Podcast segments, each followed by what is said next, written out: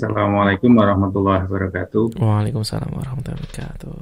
Bapak Quran yang dirahmati Allah, alhamdulillah pada malam hari ini kita diizinkan lagi untuk bertemu di acara Bincang Sehat di radio kesayangan kita Fisca 5 FM 99.9. Dan seperti yang kita sampaikan tadi bahwa pada malam hari ini kita masih akan melanjutkan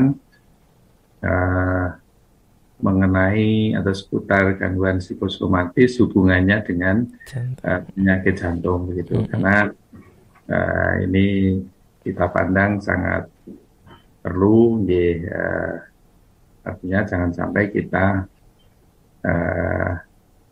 mengalami atau artinya salah di dalam mensikapi gitu, okay. Gejala-gejala yang berkaitan dengan gangguan jantung gitu. Karena berdasarkan penelitian dan kenyataan klinis di lapangan ini ada hubungan yang menarik antara gangguan psikis dengan penyakit jantung. Ya. Bisa kita gambarkan seperti ini, ada tiga bentuk ya paling tidak.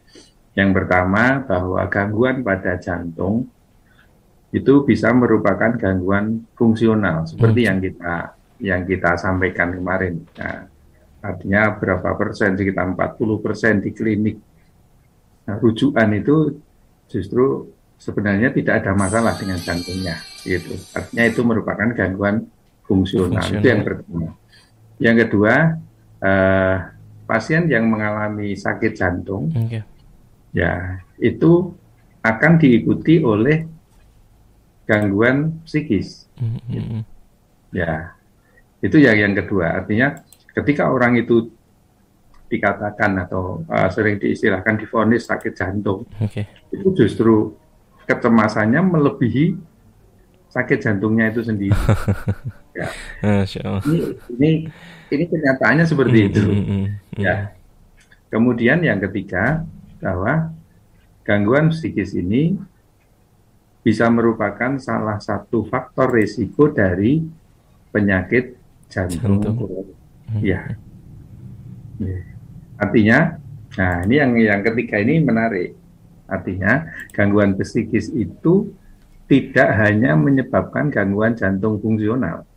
Artinya keluhan sesak mungkin atau nyeri dada, ketika diperiksa jantungnya normal, sehat-sehat. Tidak hanya itu, tetapi gangguan psikis itu juga dapat menyebabkan gangguan jantung organik. Gitu. Artinya berbagai penelitian ini membuktikan bahwa hubungan antara gangguan psikososial seperti ketidakpuasan di dalam hidup, tipe kepribadian, stres yang berlangsung akut, dan faktor-faktor sosial budaya ini ada hubungannya dengan penyakit jantung koroner dan hipertensi. Ya, ini penelitiannya sudah banyak. Ada seorang peneliti yang melakukan penelitian selama 30 tahun. Ini cukup lama ini. Penelitiannya berlangsung 30 tahun dan beliau sampai pada kesimpulan bahwa tipe kepribadian A berciri emosional kompetitif, agresif, selalu terburu-buru di dalam mencapai tujuannya. Ini merupakan faktor risiko penyakit jantung koroner. Ya. Jadi yang tipe kepribadian A ini ya dicirikan sebagai orang yang emosional, kompetitif, agresif, selalu terburu-buru ya, dalam mencapai tujuannya. Ini merupakan faktor risiko. Seperti juga hipertensi, hiperkolesterol, merokok, dan sebagainya. Ini kan faktor risiko. Ternyata faktor risiko psikis yang kepribadian tipe A juga tadi. Dan kepribadian tipe A ini kalau diwujudkan dalam angka begitu, kemungkinan terkenanya penyakit jantung koroner ini menurut penelitian 1,7 sampai 4,5 kali lipat dibandingkan tipe kepribadian yang B, ya, yeah. Dan di penelitian lain dikatakan bahwa kejadian angina pectoris dan infark miokard, ini serangan jantung, ini sangat berbeda bermakna pada orang-orang dengan kepribadian tipe A tadi dibandingkan dengan kontrol atau dengan tipe kepribadian yang bukan A tadi. Dan penelitian ini tidak hanya satu, dan pada penelitian yang lain, ya, ini yang diikuti selama 20 tahun ini didapatkan korelasi atau hubungan yang nyata pasien-pasien yang mengalami gangguan ansietas, kecemasan, dan depresi, ya, dengan timbulnya penyakit jantung koroner.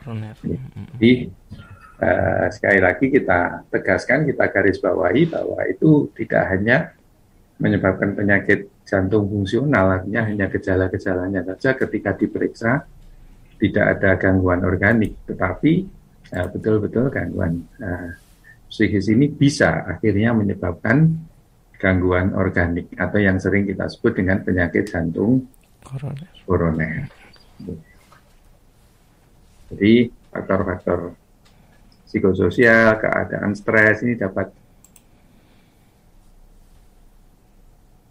Halo, assalamualaikum, Dr. Nur. Halo, assalamualaikum Dr. Nur.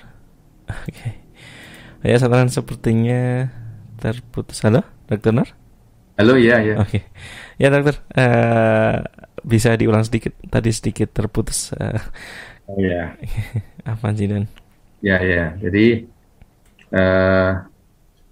faktor-faktor tadi, faktor psikis tadi, tidak hanya menyebabkan gangguan fungsional, tetapi juga menyebabkan gangguan organik seperti angina pectoris, infark miokard atau serangan jantung, gitu.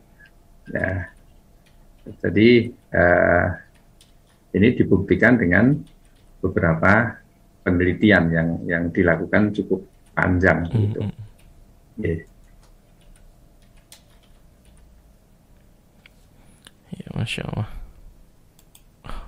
Kemudian bagaimana untuk melakukan tata laksana, gitu, ya?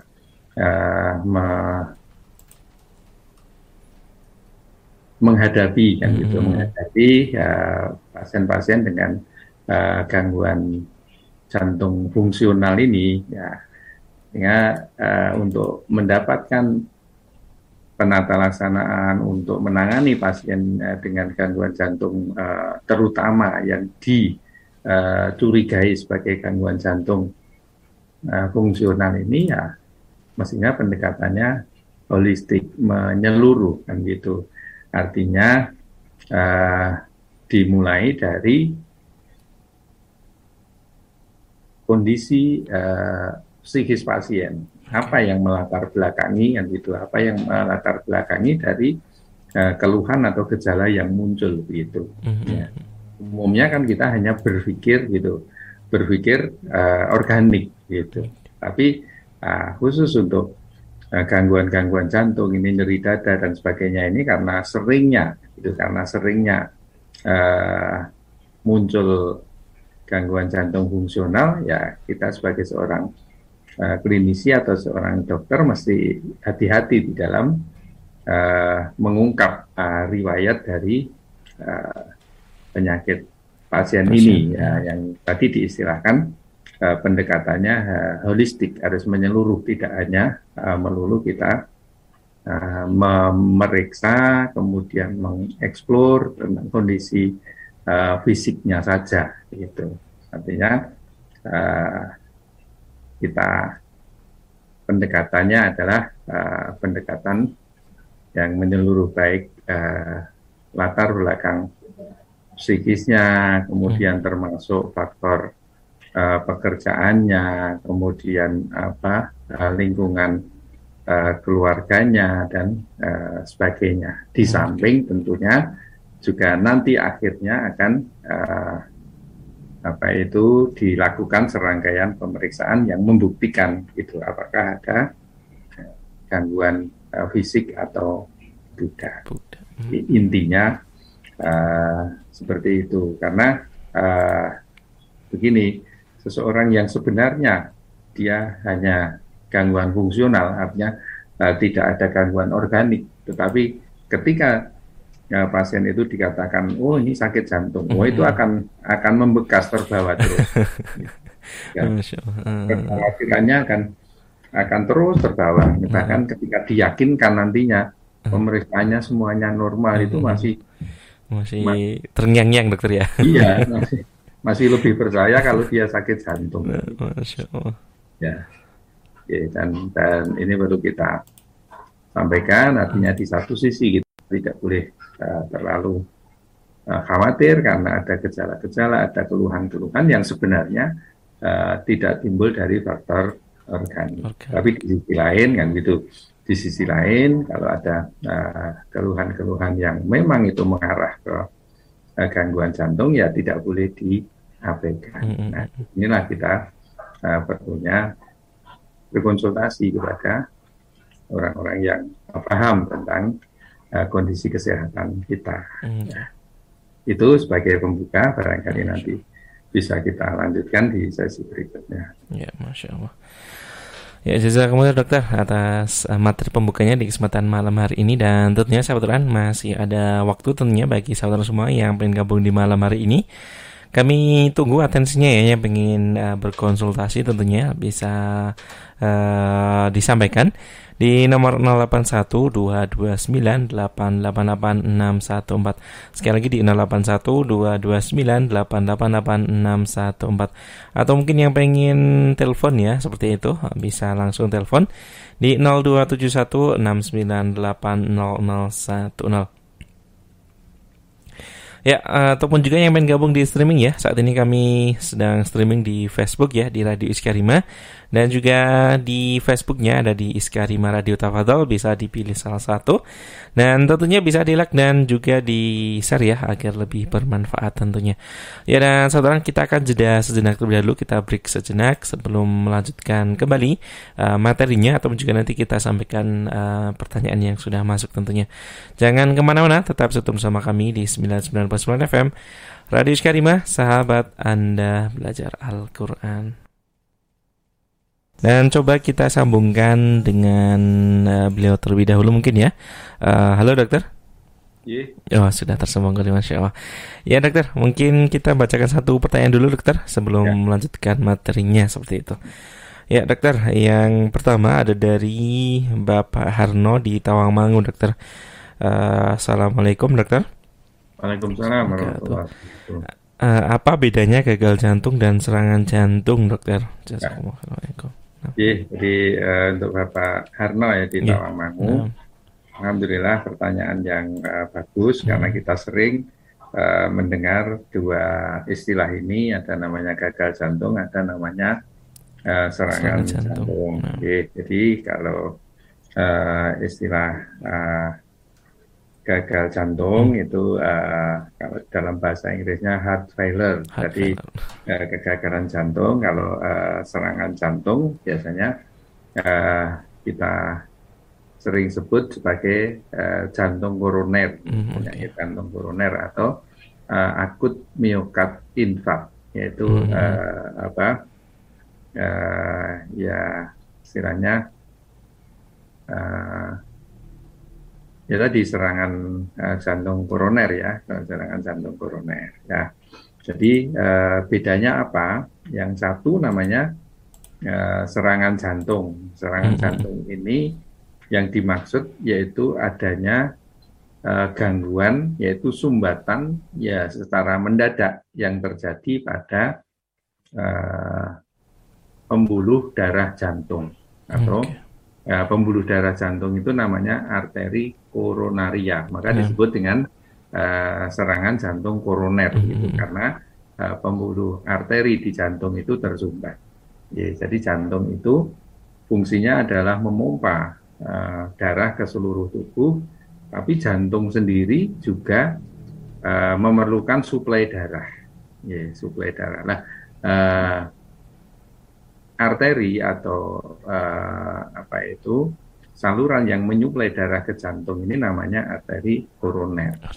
Dalam satu kondisi, ketika arteri koroner ini terjadi sumbatan, sumbatan itu dari mana? Biasanya dari jendalan darah yang ada di pembuluh darah paling dalam atau di endotel namanya. Nah, itu karena timbunan lemak yang berlangsung lama, dia membentuk namanya plaques. Nah, plak itu jendalan darah yang ada di pembuluh darah jantung. Nah, satu saat jendalan darah itu tiba-tiba lepas.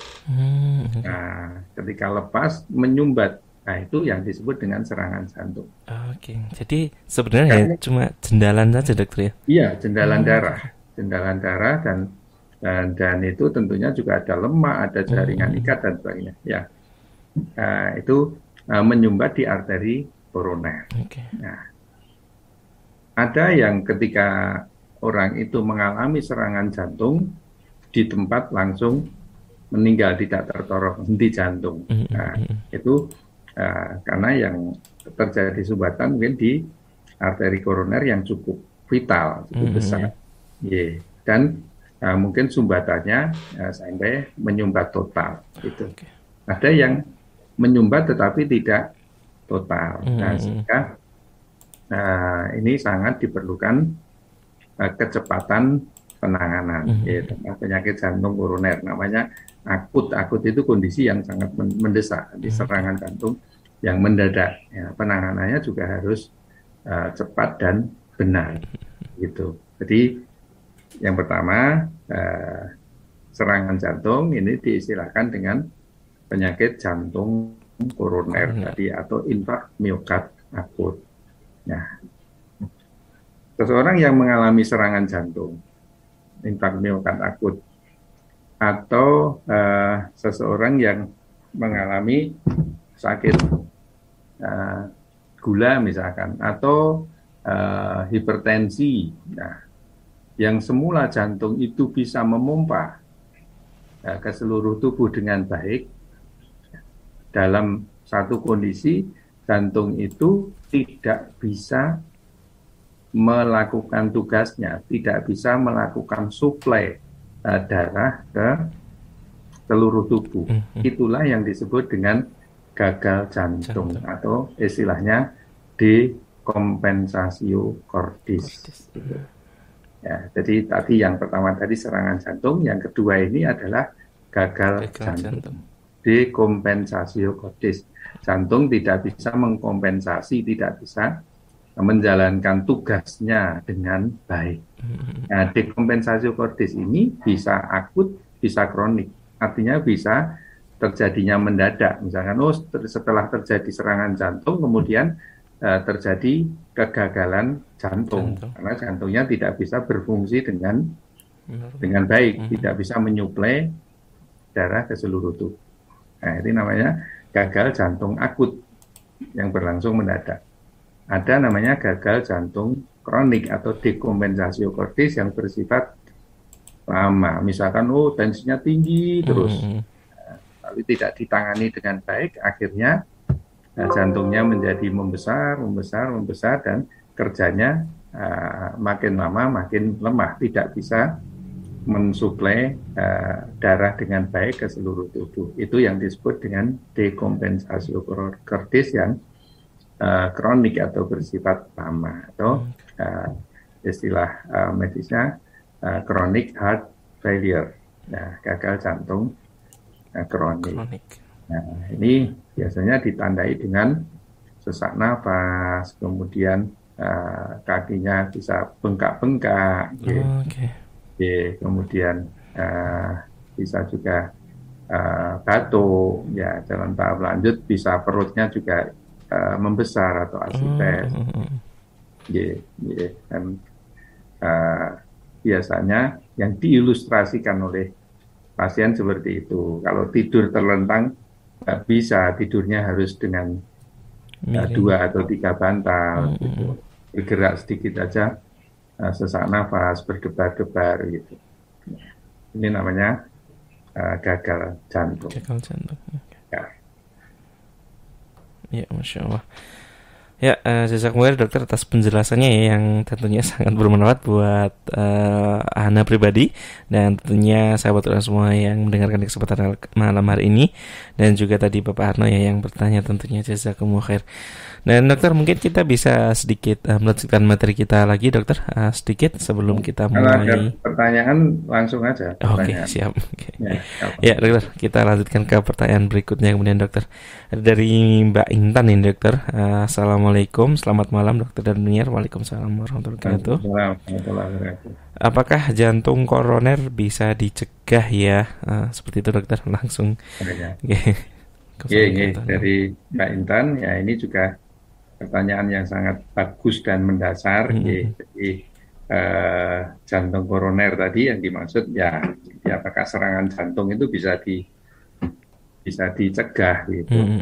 Jadi mungkin dulu pernah kita sampaikan di pembahasan tentang penyakit jantung ini. Jadi ada namanya faktor risiko. Gitu. Okay. Jadi orang sakit jantung itu ada faktor risikonya. Artinya tadi tidak ujuk-ujuk, ya, istilahnya gitu, tidak ada angin, tidak ada hujan kok tiba-tiba serangan jantung, itu biasanya tidak seperti itu. Ada faktor risikonya. Nah, faktor risikonya itu dibagi menjadi 2.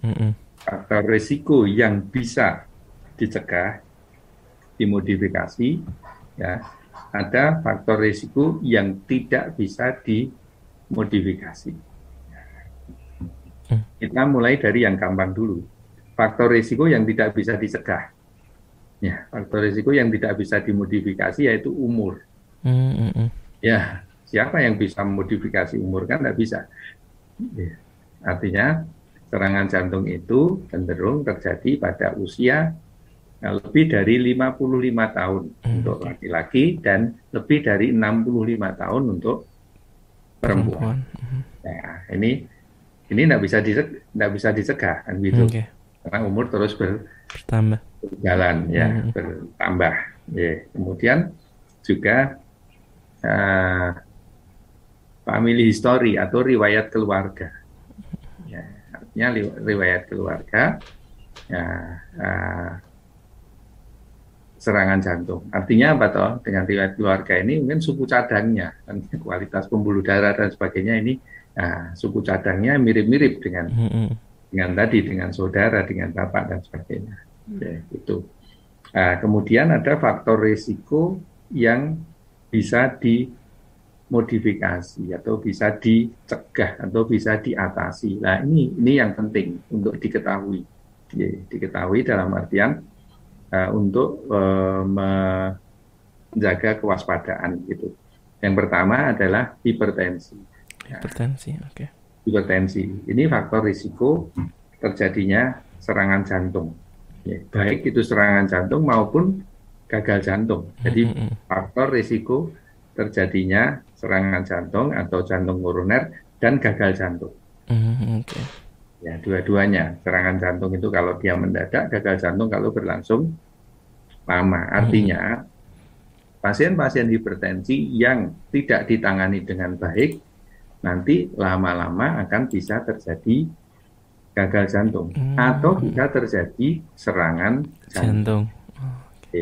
Ada pasien yang mengatakan, dok, saya itu tensinya memang sudah biasa, 190, bawahnya 110, tapi saya tidak merasa apa-apa. Sehingga ketika diminta untuk unjuk obat, tidak mau. Padahal, ya, salah satu tujuan kita menormalkan, ya, artinya menekan tensinya supaya normal itu, salah satu tujuannya adalah mencegah komplikasi, jangan sampai timbul, jangan sampai terjadi serangan jantung atau gagal jantung di kemudian hari. Gitu. Artinya mengapa kita harus mengelola pasien hipertensi dengan baik? Salah satu tujuannya adalah itu.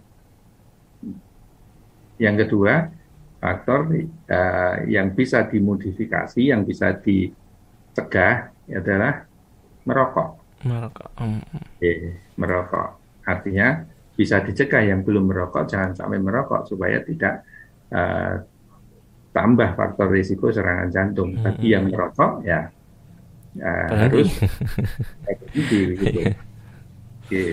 Dan ini saya kira pendidikan keluarga sangat penting. Gitu. Pendidikan keluarga sangat penting. Gitu. Artinya banyak sekali yang suami istri misalnya periksa ke tempat praktek, dok Mbok minta tolong bapaknya itu dinasihati supaya tidak merokok. Gitu. Nah, akhirnya saya balik tanya, ibu sudah menikah dengan bapak berapa tahun? 30 tahun doknya. Sudah dinasihati, sudah tidak mau berhenti, tidak mau. Lah saya yang baru disuruh nasihati. Ya kan? Ya mestinya ini perlu perlu kesadaran, perlu pendidikan di internal keluarga dengan baik, tentunya ya istilahnya butuh kesadaran semua pihak. Itu artinya kalau ini bagaimana dikampanyekan oleh petugas kesehatan tentang bahaya merokok, tetapi iklannya juga tidak berhenti dan menawarkan rokok ya sama saja. Maaf ini agak sedikit melebar. Yang ketiga, faktor risiko yang bisa dimodifikasi atau diatasi adalah obesitas atau kegemukan. Kemudian yang keempat, faktor risiko yang bisa dimodifikasi, dicegah atau diubah, yaitu inaktivitas fisik. Atau mager. Ya. Mager. Ya, malas gerak. Ya, ini juga merupakan faktor yang penting. Kemudian dislipidemia atau kadar kolesterol dan trigliserid atau lemak di dalam darah yang tinggi. Itu juga merupakan faktor risiko yang bisa diatasi atau dicegah. Kemudian yang keenam, diabetes mellitus atau penyakit DM. Ini juga harus diatasi dengan baik supaya tidak mengarah ke jadi ada faktor-faktor risiko yang bisa dimodifikasi, dicegah, ada yang tadi tidak bisa seperti umur. Itu mudah-mudahan ini bisa menjadi pengingat bagi kita bahwa ada faktor-faktor risiko dan faktor risikonya sebenarnya masih ada banyak, tapi ini faktor risiko mayor istilahnya, faktor risiko yang sangat penting. Hipertensi, merokok, kegemukan, inaktivitas fisik, kemudian kadar lemak di darah yang abnormal, kemudian diabetes mellitus. Ya, Masya Allah, jazakumullah dokter. Dan ternyata banyak sekali faktornya dokter ya. Ya, itu tadi jawabannya ya untuk Mbak Intan. Semoga bisa menjawab ya pertanyaan yang sudah disampaikan. Dan seringkali beredar kabar begini, dia kok terjadi serangan jantung tiba-tiba, kok nggak ada apa-apa sebelumnya. Ya, kalau ditelusuri pasti ada apa-apanya. Pasti ada faktor risikonya. Ini juga belum terungkap atau memang tidak dikendalikan dengan baik. Okay. Ya, Masya Allah. Ya, jazakumullah sekali lagi dokter atas jawabannya seperti itu. Ya dokter, kemudian kita ke pertanyaan berikutnya dari Ibu Ati dari Solo ini dokter ya. Oke, assalamualaikum dokter. Waalaikumsalam warahmatullahi wabarakatuh. Apa dokter, pada saat berbaring atau tidur, dada bagian sebelah kiri terasa tidak nyaman seperti berat. Kemudian jantung seperti mau berhenti, tapi ketika beraktivitas malah rasa tidak nyaman tadi hilang. Apakah ini termasuk gangguan jantung dokter? Iya, jadi terbalik, ini bukan gangguan jantung. Jadi kalau gangguan jantung itu justru ada namanya dyspnea di effort. Jadi rasa sesak nafasnya itu, rasa tidak nyamannya itu timbul ketika dia beraktivitas. Mengapa? Ketika beraktivitas itu tubuh memerlukan banyak oksigen, sehingga jantung harus mensuplai oksigen lebih ke tubuh. Lain halnya ketika istirahat, itu jantung kerjanya tidak tidak berlebih, ya, sehingga yang disampaikan oleh ibu ini tadi, ini bukan gangguan jantung. Ya, biasanya kalau ketika berbaring kok tidak nyaman atau nyesek, nah itu kemungkinan ada gangguan GERD atau merupakan sindroma dispepsi, ya, dari asam lambung biasanya begitu. Ya, Masya Allah. Jadi bukan jantung, dokter, ya? Iya. Ya. Ya, itu tadi ya jawabannya untuk Ibu Ati yang ada di Solo. Jazakumullah atas pertanyaannya. Ya, dokter, dan sebelum kita sambil menunggu, dokter, pertanyaan berikutnya yang mungkin masih belum dikirimkan seperti itu, mungkin bisa kita sambung sedikit, dokter, untuk materi kita di hari ini. Insya Allah nanti kalau misalnya ada yang masuk, langsung Ana sampaikan seperti itu. Atau mungkin kita jeda sejenak lagi, dokter. Beriman.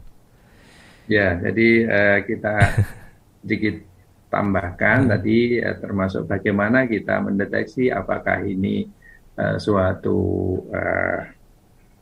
gangguan jantung fungsional atau hanya rasa-rasa nyeri dada tapi bukan dari jantung, atau ini gangguan jantung sungguhan. Nah, ini kita mesti mengenal apa yang disebut dengan angina pectoris atau nyeri dada yang diakibatkan karena gangguan suplai oksigen di jantung. Gitu. Nah, jadi seperti pertanyaan ibu yang terakhir tadi, bagaimana kita mengenali, kan begitu? Tadi kan terbalik, justru nyerinya atau rasa tidak nyamannya itu timbul ketika aktivitas, kan gitu. Nah, jadi kita perlu mengenali. Kita ambil contoh, misalkan nyeri dada seperti apa yang ini kemungkinan penyebabnya adalah gangguan atau serangan jantung. Nah, ini umumnya justru nyeri dadanya itu tidak terfokus di satu titik, dan tidak seperti ditusuk-tusuk. Ya, orang kan seringkali khawatir ketika nyeri dadanya terpusat di satu sisi dan rasanya kayak tertusuk. Mungkin nyeri dada akibat serangan jantung itu justru rasanya itu tidak terpusat di satu titik, tetapi seperti melebar di dada dan tidak seperti ditusuk, tetapi lebih rasanya berat atau ampek atau ya kayak diremas begitu. Dan itu tidak terus-menerus, ada durasinya, ada masa nyerinya itu hilang timbul, durasinya antara beberapa menit sampai sekitar 10-15 menit. Gitu.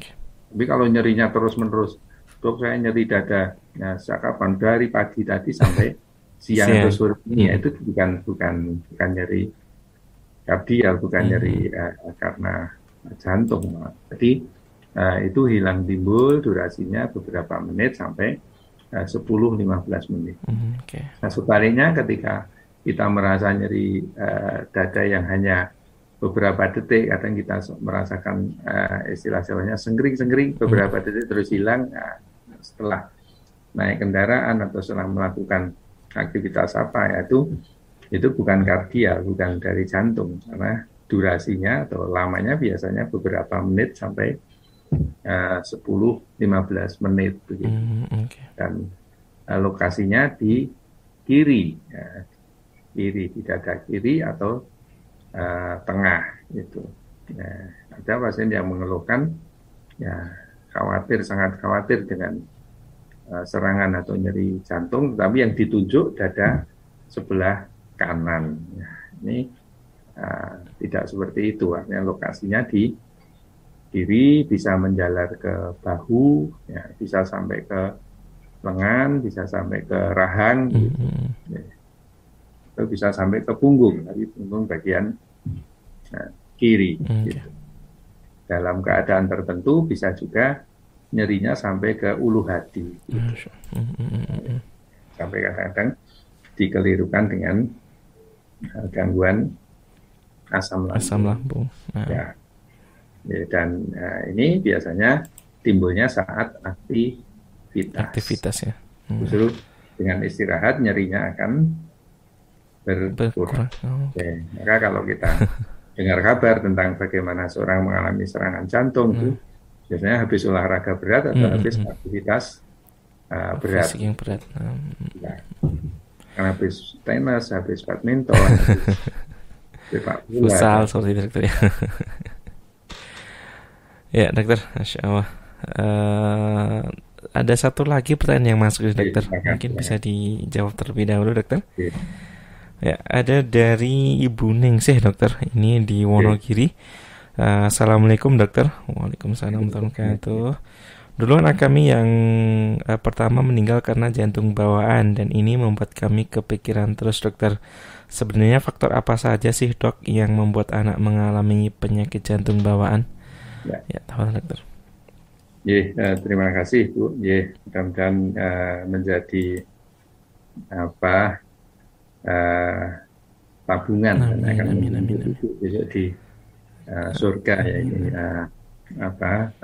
putra atau putri ibu ini. Jadi penyakit jantung bawaan ya, ini lain pembahasannya nanti dengan penyakit jantung koroner ya. Kalau penyakit jantung bawaan itu memang sudah dari lahir ini sudah ada gangguannya. Artinya gangguannya itu bisa berupa malformasi, artinya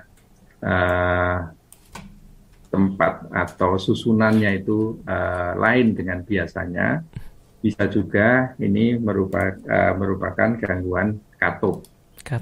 Gangguan katupnya bisa karena malformasi, misalkan aortanya itu tempatnya tidak pas atau yang seharusnya sudah menutup tapi belum menutup, misalkan paten ductus arteriosus. Ini. Jadi kalau kita mencari bagaimana itu faktor risikonya, penyebabnya untuk gangguan penyakit jantung bawaan ya relatif sulit karena memang ini malformasinya memang terjadi sudah sejak lahir, lahir. Kan kita tidak tahu bagaimana kondisi janin itu, artinya suplai darah dari plasenta ke janin dan sebagainya. Cuma secara umum ngaten bisa kita sampaikan untuk saat ini bagaimana pentingnya memeriksa kehamilan atau ANC ya istilahnya, antenatal care. Sekarang ini salah satunya adalah dengan pemberian vitamin atau asam folat.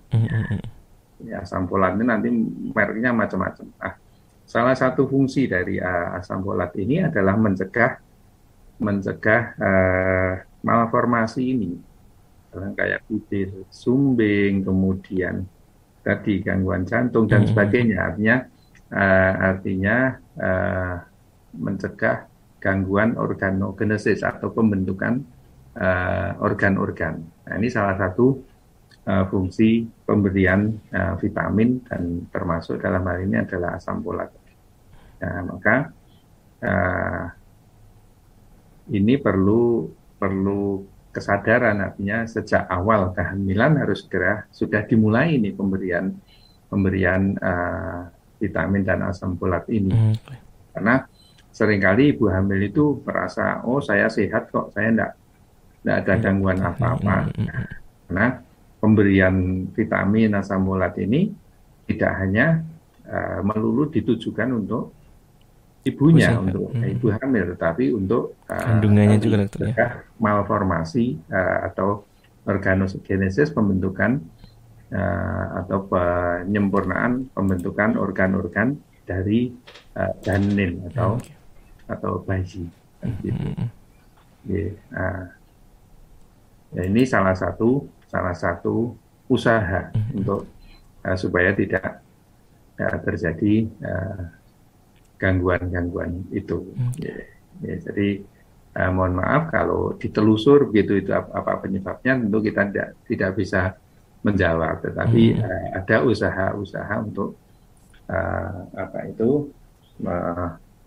mengatasi itu, dan dengan antenatal care yang baik, dengan kontrol kehamilan yang baik, ini insya Allah juga bisa mengantisipasi kalau sekiranya ada gangguan-gangguan yang terjadi baik pada ibu maupun janin. Kan bisa dilihat nanti, pertumbuhan janinnya seperti apa, pertambahan berat janinnya seperti apa, termasuk tekanan darah si ibu berapa, kan gitu. Karena banyak juga kasus-kasus yang kita kenal dengan preeklamsia, kan gitu. Katanya tensi yang tinggi pada ibu hamil yang nanti bisa disertai dengan kaki bengkak dan kebocoran protein, yang nanti bisa berkembang menjadi eklamsia atau ya bisa sampai kejang-kejang dan sebagainya. Oke, jadi kita ulangi bagaimana pentingnya kita melakukan pemeriksaan selama kehamilan. Ya, dokter, kalau menurut dokter sendiri ini paling tidak harus berapa kali, dokter, untuk USG, dokter, dalam selama masa kehamilan? Ya, itu sebenarnya kan tergantung kondisinya juga. Artinya kalau kondisi fisiologis kan tidak perlu evaluasi, tetapi paling tidak kan ada 2 kali di USG, kan gitu, sebagai awal dan nanti di akhir, dokter. Gitu, iya. Ya, karena terkadang juga ketika ada beberapa teman itu yang periksanya mesti langsung USG, dokter. Jadi dalam sebulan bisa 2 kali atau bukan. Yeah. Jadi tidak harus, dokter, ya. Iya, iya. Ya, artinya itu opsional. Ini kan dipantau. Masya Allah. Ya, dokter. Ya, sekali lagi jazakumullah, dokter, atas jawabannya, dan juga untuk Ibu Ningsih tadi ya yang sudah memberikan pertanyaan. Bersabar, insya Allah nanti tentunya dengan ikhtiar kita insya Allah akan diganti dengan yang lebih baik tentunya. Amin ya rabbal alamin.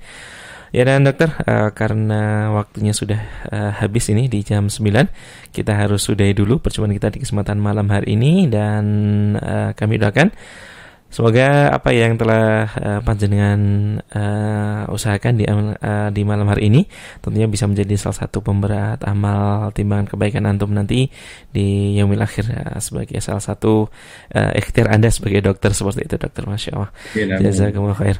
Dan untuk sahabat kita semua yang bergabung di kesempatan malam hari ini, kami ucapkan jazakumullah khair juga, baik yang bergabung di radio ya, tune di radio, ataupun juga yang gabung di YouTube dan di Facebook ya.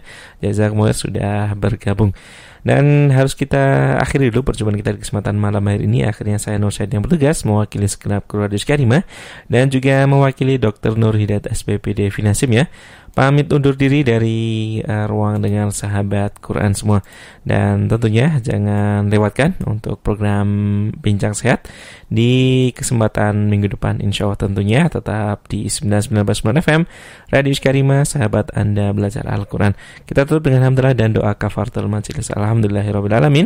Subhanakallahumma wa bihamdika asyhadu an la ilaha illa anta astaghfiruka wa atubu ilaik. Wassalamualaikum warahmatullahi wabarakatuh.